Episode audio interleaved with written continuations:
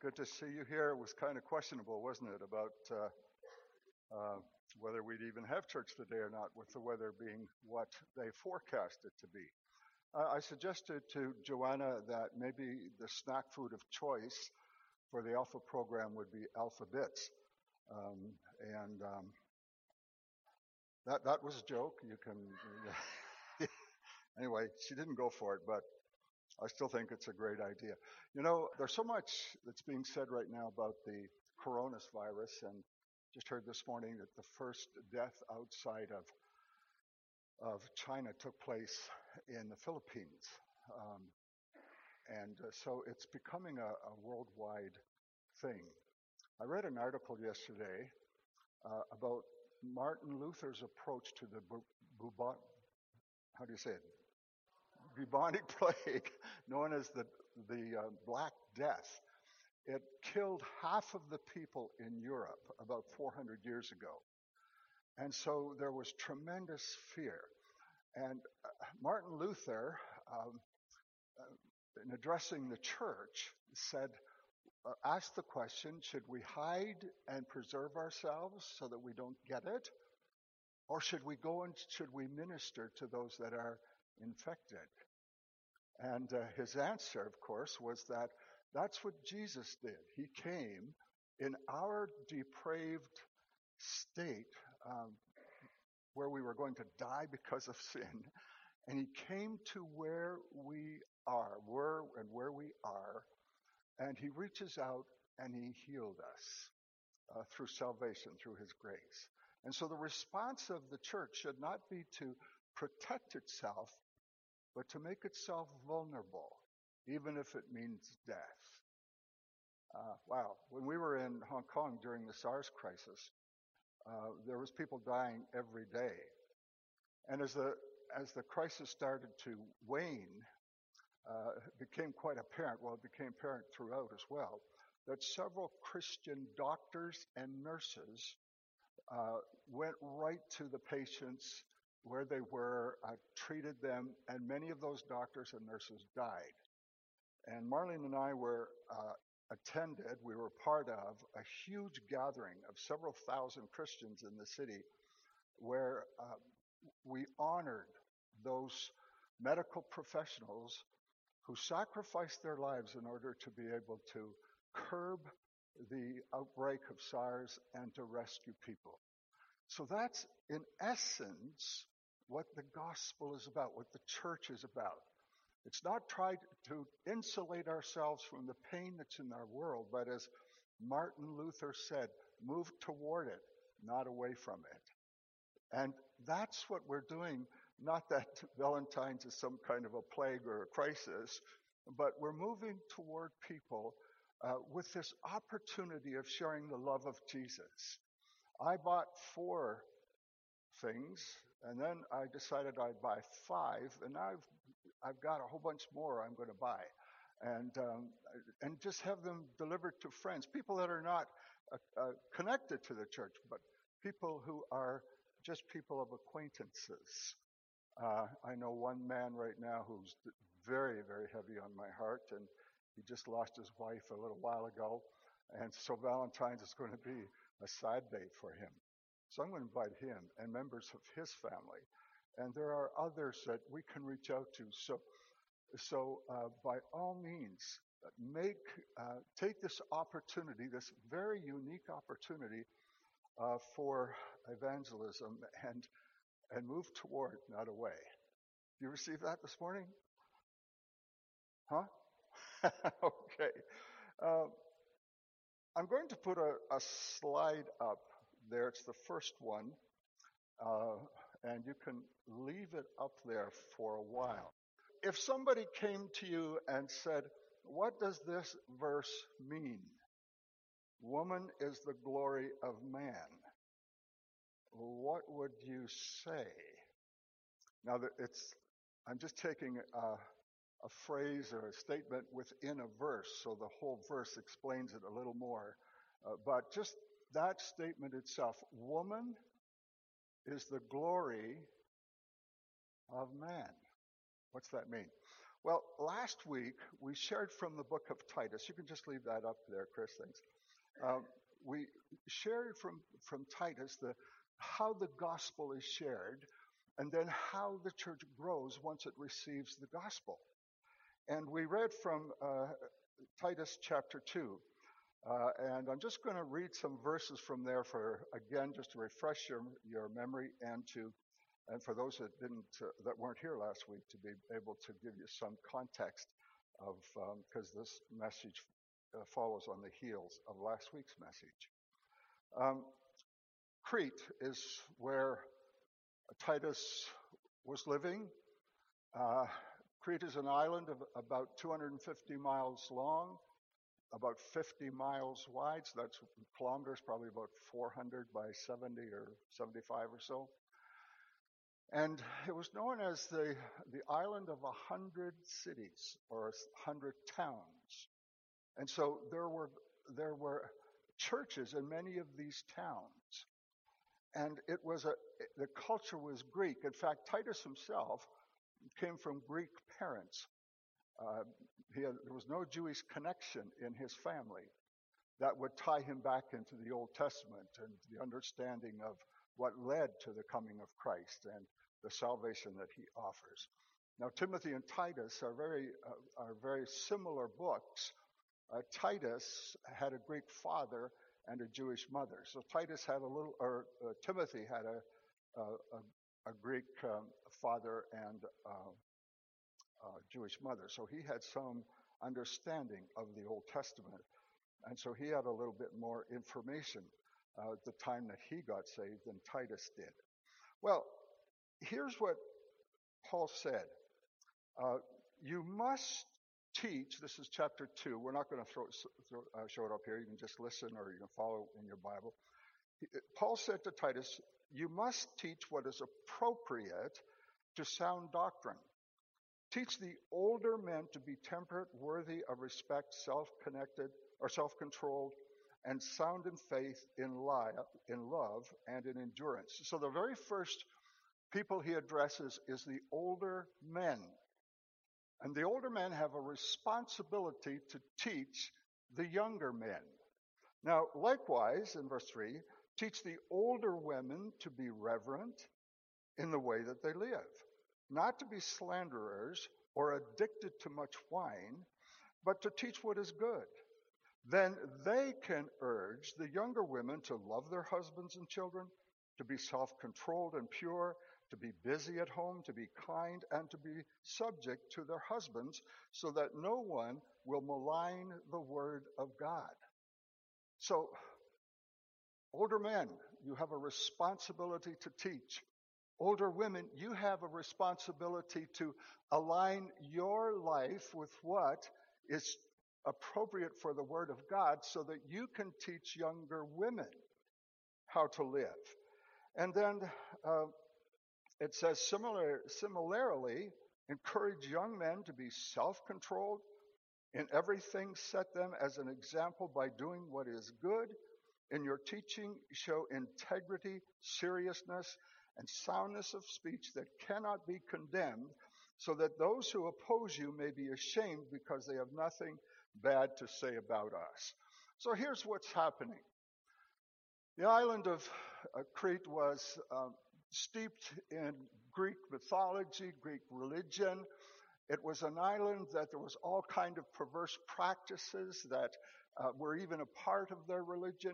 It was a lifestyle that was so opposite to the lifestyle of Christ and what he taught his, his apostles, what they passed on to us, and of course, what Jesus himself taught. And so there's two very distinct ways of living in this world.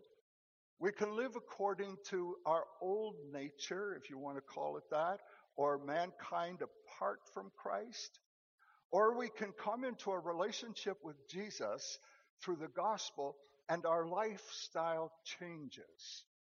And basically, the change uh, produces this. Nobody can look at the church and say that, hey, there's really something wrong with this. The way that they live does not line up with what they teach. And uh, And so the, so the whole practice of the church is just something that I'm not interested in. And uh, we can all look at the church and we can see this person not really measuring up to the standards of the scripture in this part of his life, or this person not uh, living up to their to the standards of the scripture in the, the, another part of their life, and we can be very critical of what other people are doing, people who, who claim to be Christians. But God has not called us to criticize. He's called us to set an example and to encourage and teach others to mature in their faith. And that's why there's this generational separation that comes into the church. Now, when Paul said to Titus, teach the older men, it's not that these older men had a history of following Jesus. They were new converts, just like everybody else was. This is a brand new experience for Christians uh, they didn't understand the gospel before. It never come to them. They didn't have the tradition of the Jewish faith. And so it was a brand new phenomenon, so opposite to what they had believed when it came to understanding the many gods and myths of the, of the Greeks. So, uh, old man, now it's, you've heard it said it's hard to teach an old dog new tricks. It's hard to teach an old man to change his ways or his mind. It's hard to teach older. Older people are just kind of set in their ways, right? We understand that. Um, some of us are even like that. Uh, and that would be true of me in lots of ways, I'm sure. But the power of the gospel is that you, that the gospel can take a person's life, no matter how old they are or how entrenched their manner of living is that is apart from the gospel or apart from the ways of Christ and teach even an old man that he can change to the point that he can teach younger men. Now, if a younger man sees an older man change, especially if that older man wasn't, might have been his dad, who was not always kind, didn't always treat his wife well, or didn't treat him as a son or a daughter well. And then you see a change, a transformation in an older person that now is being transferred down to that younger person in their generation. That is the power of the gospel. And that is what Timothy was teaching Titus. Older people can change. And not only can older people change, so can younger people change and not only change for themselves, but affect their generation with the power of the gospel of Jesus and its life transforming influences on the way we live. Well, so, uh, woman is the glory of man. We'll get back to that. Genesis chapter 5, verse 1 to 3. Here's what, here's where the problem began in the human race. Let's look at this. This is the book of the genealogy of Adam. In the day that God created man, he made him in the likeness of God. He created them male and female and blessed them and called them mankind in the day that they were created. So now Genesis chapter 1, verses 26 to 26, 27, 28 adds a word, word and that is Man was created in the image and likeness of God. And Genesis chapter 5, it just says the likeness of God, which would include his image. Image has to do with identity of who you are, the sense of self that you have. Uh, it, it's about how I fit into this world. It's how, how I see myself. And it's uh, uh, course, a crisis in our world today. Uh, people have lost that sense of pure identity that God gave us in the beginning, that He gave mankind. God created the first man and the woman in His image. So, who He was, the eternal God, was reflected in the man and the woman and who they were. So their identity was solidly in relation to God the Father who created them. Well, not just, the Bible says, let us create man in our image and likeness. And so, us, Father, Son, Holy Spirit, creating together this beautiful being called man. And actually, mankind in the Bible is not a gender word. It refers to both man and woman.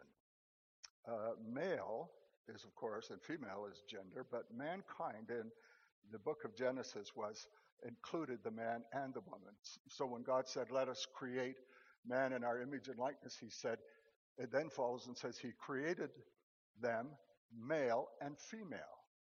And so the two of them together were created in the image and likeness of God. Man wasn't created as some kind of superior being, and the woman as an inferior being. They were created together in the image and likeness of God. Now, things happened to mess all that up. And what, what took place is that um, sin came into the world. And, the, and that sin ended up in a, in a tearing apart of that divine union of male and female becoming husband and wife, being married, being joined. And whenever, right in the very beginning, when God brings the woman to the man, uh, it's, it's, the scripture says that the two were, were joined together and should not ever be put asunder. The two actually became one.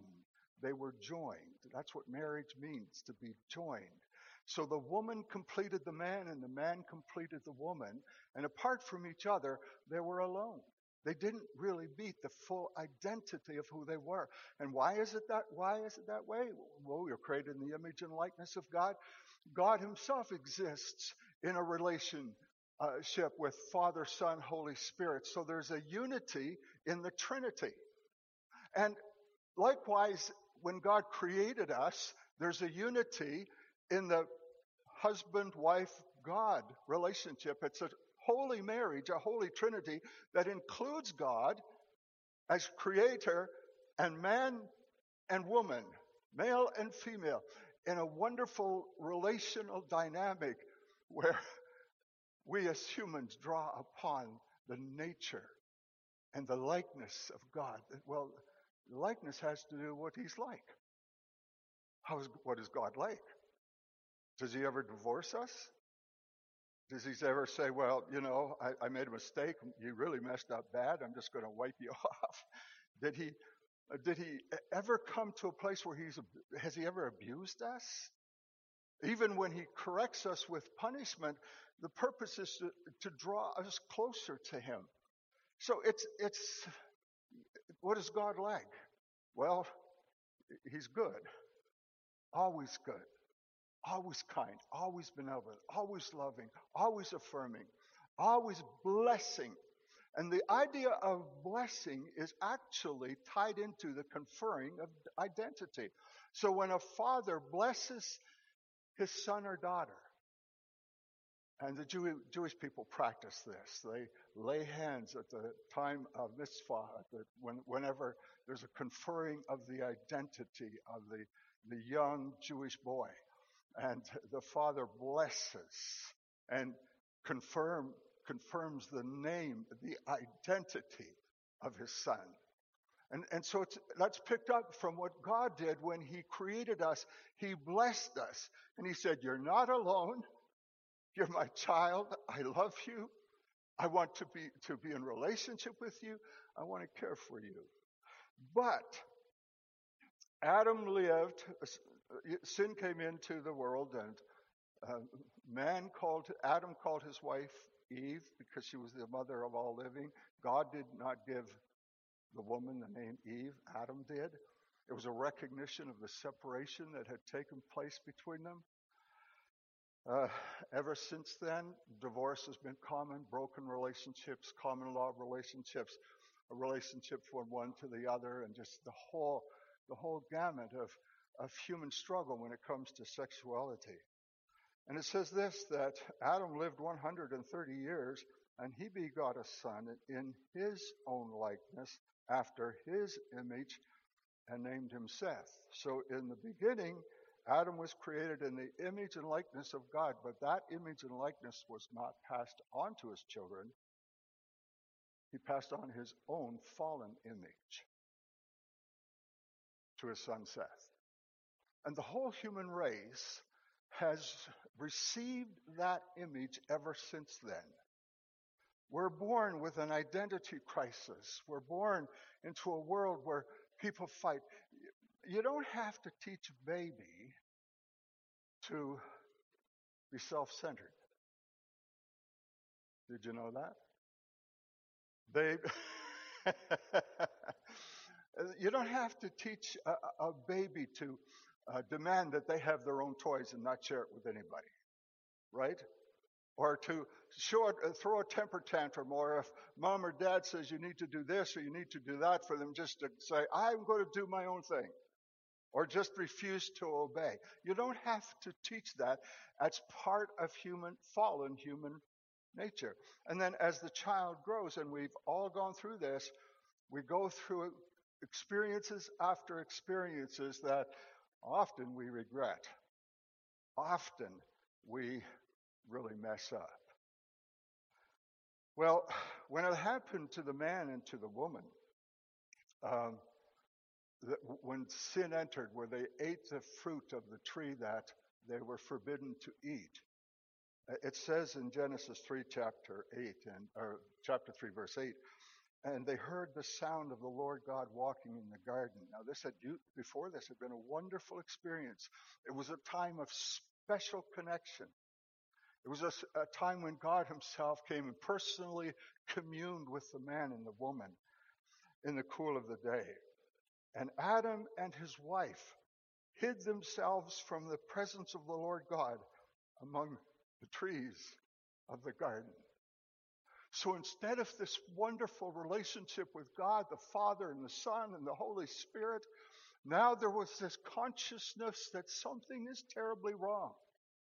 They had lost that sense of who they truly were, created in His likeness and His image, and, and, and now they felt estranged. They felt uncomfortable when in the presence of God.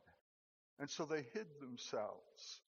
And ever since then, we live in denial about the truth about ourselves. It's far easier to hide than to really be transparent. It's hard, far easier to blame than it is to accept responsibility. Adam said, God, the woman that you gave me, she gave me to eat. It's not my fault, it's her fault. And by the way, was, the woman was your idea, not mine, so it's actually your fault.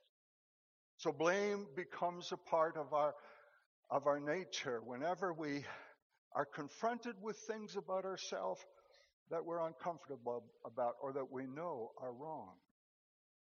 So in a marriage relationship, a man can yell at his wife or speak sharply to her or be demanding in, his, in even just with the tone of his voice. And a woman can do the same thing.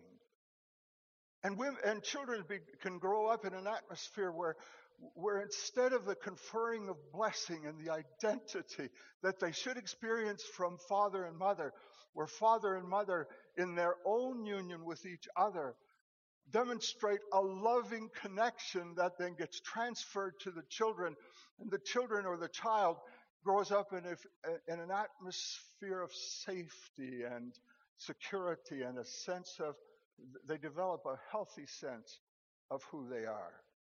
So often in our world, that's not what happens.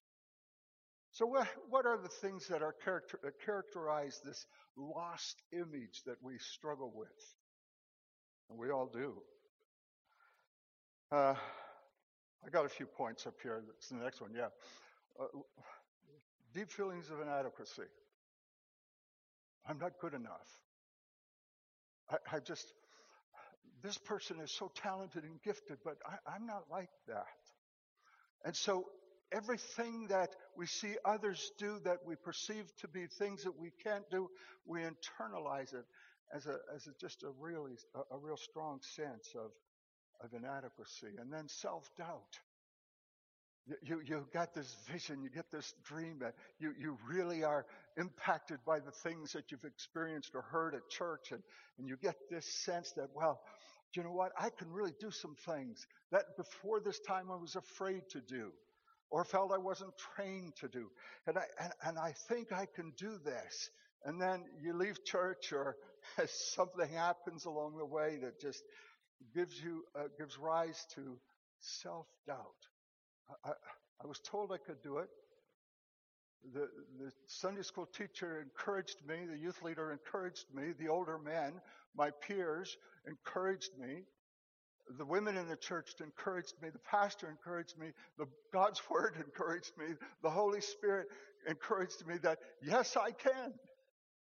But then now you're left alone with your own thoughts and feelings, and the voice of encouragement isn't as audible as it was when it was spoken in your ear. And now you start to doubt yourself. I, I no, I can't. I better go hide. I'm going to hide behind the trees of the field or the forest. Self loathing would become full of hatred towards herself. And people start to abuse themselves, start to involve themselves in things that are very detrimental to their mental health, to their physical health, to their emotional well being, and for sure to their spiritual well being. And so we, we, we people end up in doing uh, things that are that characterize the hatred of themselves. And often that expresses itself in lashing out at others. There's this pervasive sense of loneliness. When God created the man, he said, It's not good for man to be alone. So I'll be, I'll create someone who is his comparable person and bring her to him and they will become one. They'll never be alone again in human relationships. So, th- this sense of loneliness where you're in a marriage, but you can't really engage in the marriage. So, the way that, you know, you should, so you distance uh, yourself from your wife by becoming silent, or you just um, can be harsh with your words, or not include her with your thoughts or the decisions. You're really two people living separate identities, not that wonderful connectedness that God ordained marriage to be. You can be in a big crowd and feel alone. You can be single, and by the very virtue of the fact that you're single, you, you feel different, not quite as complete as others do, not recognizing that singleness is a God ordained um, way of living that He blesses. And there are purposes for the single person. And, and instead of that, we can just be overcome by this sense of loneliness. And then guilt. I shouldn't be like this. I should be better than this. I, I, I, did this, I said that to this person, and I'll forever feel guilty. I, I, I said some really, really, really bad things to my dad, and then before I had a chance to connect with him, he passed away. And now I can never say I'm sorry. And so you live with this abiding guilt that just lives with you. It just speaks to your heart and to your mind uh, day after day after day. And somebody comes along and shares the love of Jesus, the wonderful plan of God's grace, where he confers his, uh, his identity on us once again. That that which was lost in Eden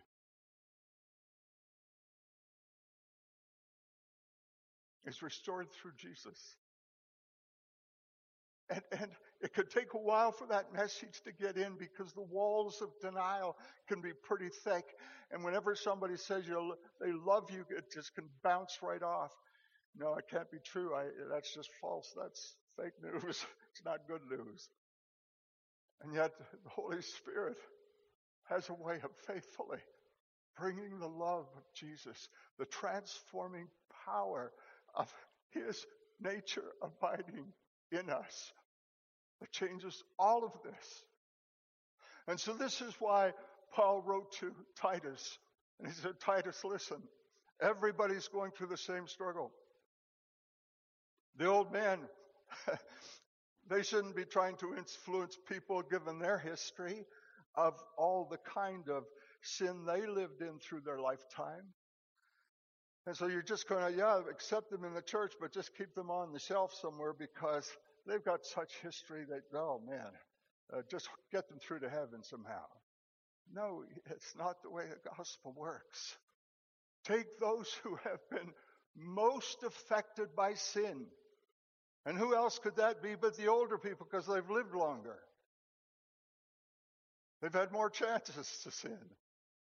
And through them show the, how the power of Jesus can affect an older person, can change their lives, and through them change the, the younger generations. And so, for youth leaders, you have a tremendous responsibility when it comes to teens. Some teens that come to our youth group don't have the kind of example that Paul was saying to Titus set before the younger men. So, younger men, in your relationships, younger women in your relationships, show the integrity that, that Titus was instructed by Paul to show to his peer group at his age. And through that, the gospel becomes demonstrated so that nobody can say they're just a bunch of fakes. Now, that's not the reason that we do it. We're not just trying to find the acclaim and the approval of others, but we want to share the love of Jesus through our lifestyle, through what happens when we share ourselves with another person. A, a teenager whose father and mother are not serving God. Maybe they're involved in affairs that the kids know about. We've got kids like that in our church who struggle with those, those things. Maybe it's a Christian home, so called, but dad can be very cruel with his tongue. So can mom. You never hear a word that says, I love you. Son, I bless you. I'm so proud that you're my kid. I wouldn't trade you for anybody in the world. And so there's not, you don't say that to create a sense of pride, but except uh, to create a sense of connectedness so that the child is not left to be alone in this world.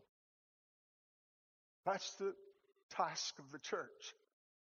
That's what we're doing when we're sending out these little flowers for Valentine's Day. It's a message that says, You are loved. When they come here, they'll hear the gospel, I'm sure, but, but the, that which brought them here wasn't God telling them that He loves them, it's you telling them that you are inviting them to be your Valentine.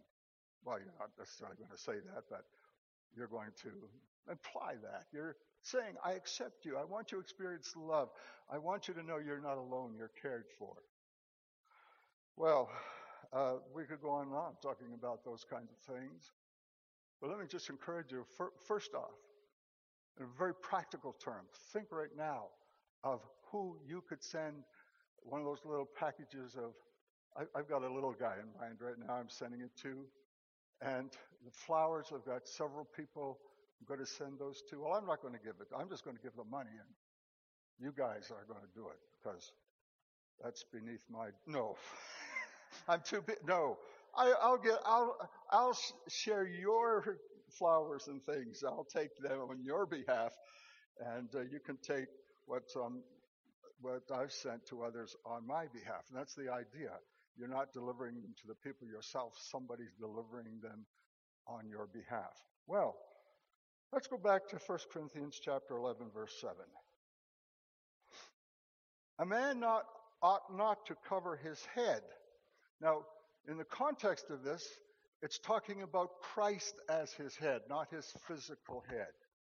And there's a whole teaching about that. But so man should not cover his head. In other words, hide from the fact that Jesus is his Lord.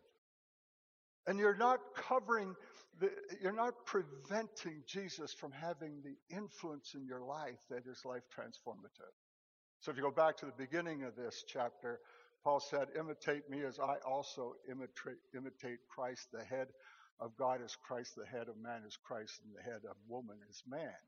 And what he's describing is a redemptive flow. It has nothing to do with equality because father and son are equal, and yet they live in a relationship for the purpose of redemption where the son submits himself to the father.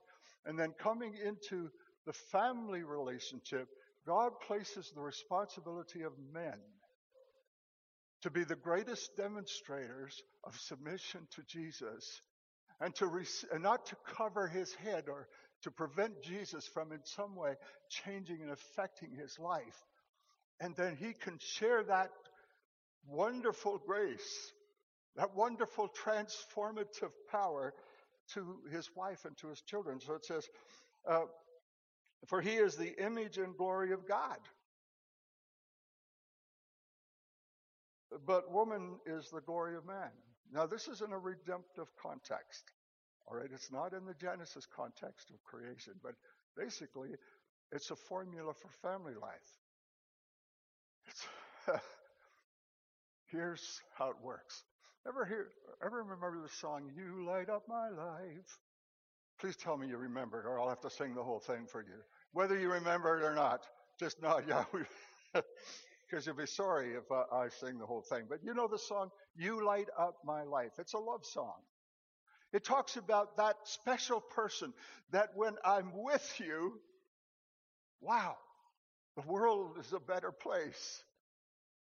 The birds are chirping just a little louder. The grass is a little greener. Life is just more fun, pleasant. It's, it's just, it's just that wonderful experience of being lit up by another person because of their love and their attention and just the joy of being with that person. So, what God is saying to men, to husbands, let me light up your life. Let me pour my glory, which is his personality. It's everything about him that is true. His person and his works. Let me, let me give that to you. Let my experience with you and your experience with me be such that you could stand in a worship service or stand on the side of a hill and look up into the heavens and say, God, you light up my life. And just, just worship the Lord because he confers his glory, his identity. And then as a husband, you go to your wives and they are in a relationship with you where they're very dependent upon you for many things just as a man is dependent upon his wife. And you can see a woman whose countenance is brilliant and effervescent and happy. And though she might be going through struggles, she's going through the trials of life. There's the, could be financial problems, problems with struggles with children or the workplace or personal issues of health or family. And yet, overriding all of that is a relationship with a man who lights up her life. Her husband becomes her glory. The one who imparts to her affirming words. Not words of condemnation, not sharply spoken, not bad moods, Marlene can tell you how I used to struggle with bad moods. Um, it used to be a problem for me. I would go days and days where it's like nobody knew who I was. Well, I could get up and preach on Sunday, but man, uh, living with me through the, the kids felt it. What's wrong with dad? And whenever it's all said and done, if you were to ask me, what's wrong with you? Well, I don't really know nothing really. It's not a problem in the church or the kids didn't do anything or Marlene for sure didn't do anything. Well, why are you like this? Well, you see, we tend to retreat to that place where we once hid from the reality of ourselves because that's where we feel comfortable. And it takes a, a, a real uh, it takes a real man, a real woman, a real person to say, That's not where I'm going to go. Help me, God. I'm not going to go there. And so we start to deal with our life issues ourselves so that there will be no hindrance in the flow. That as a husband, I prevent my wife from being, receiving the glory that God has given to me and commissions me to give to her. Now, that in microcosm is how relationships work. How parents treat children, how you treat your neighbor. If you've got somebody working for you, how you treat them. If you have a neighbor who maybe did something you don't like, well, you don't get angry and cranky and whatever, but you show love and grace. You, you don't, well, we can go on and on and on. The whole nature of Jesus is what we're called to be and how we're called to live. Daryl, would you bring your worship team back? And how is this possible? Well, um, maybe next Sunday I'll get into Titus chapter 3 or the first verses of Titus chapter 1 because it all gets, it all comes together. In fact, what I'll do right now is I'll read Titus chapter 3 and you can, um, and uh, Betty and Greg, would you join me and Marlene and Joanna and, and uh, Jordan and uh, Diane, would you come as well? Um,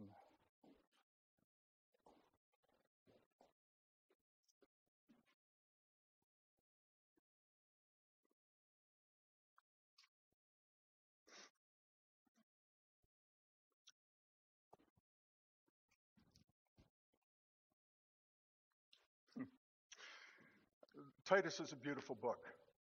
He's always saying, remind the people, tell the people, teach the people. And he starts chapter 3 with remind the people to be subject to rulers and authorities, to be obedient, to be ready to do whatever is good, to slander no one, to be peaceable and considerate, and always to be gentle toward everyone. At one time, we too were foolish, disobedient, deceived, and enslaved by all kinds of passions and pleasures. We lived in malice and envy, being hated and hating one another. But, but, but, when the kindness and love of God our Savior appeared, He saved us. Not because of righteous things we had done, but because of His mercy. He saved us through the washing through the washing of rebirth and renewal by the Holy Spirit, whom He poured out on us generously through Jesus Christ our Lord, so that having been justified by His grace, we might become heirs, having the hope of eternal life. Wow. Paul didn't, for one minute, claim that he had some kind of superior energy that enabled him to change. But it all came through Jesus and the cross and the power of the gospel. Aren't you glad for the blood of Christ? For the power of His Spirit? For the saving of our sins, for justification, but not just for that, but for lives, our lives being transformed and continually being transformed day by day as we grow in Christ. Amen. So as we take of these emblems this morning, uh, allow yourself to just receive from the hand of God.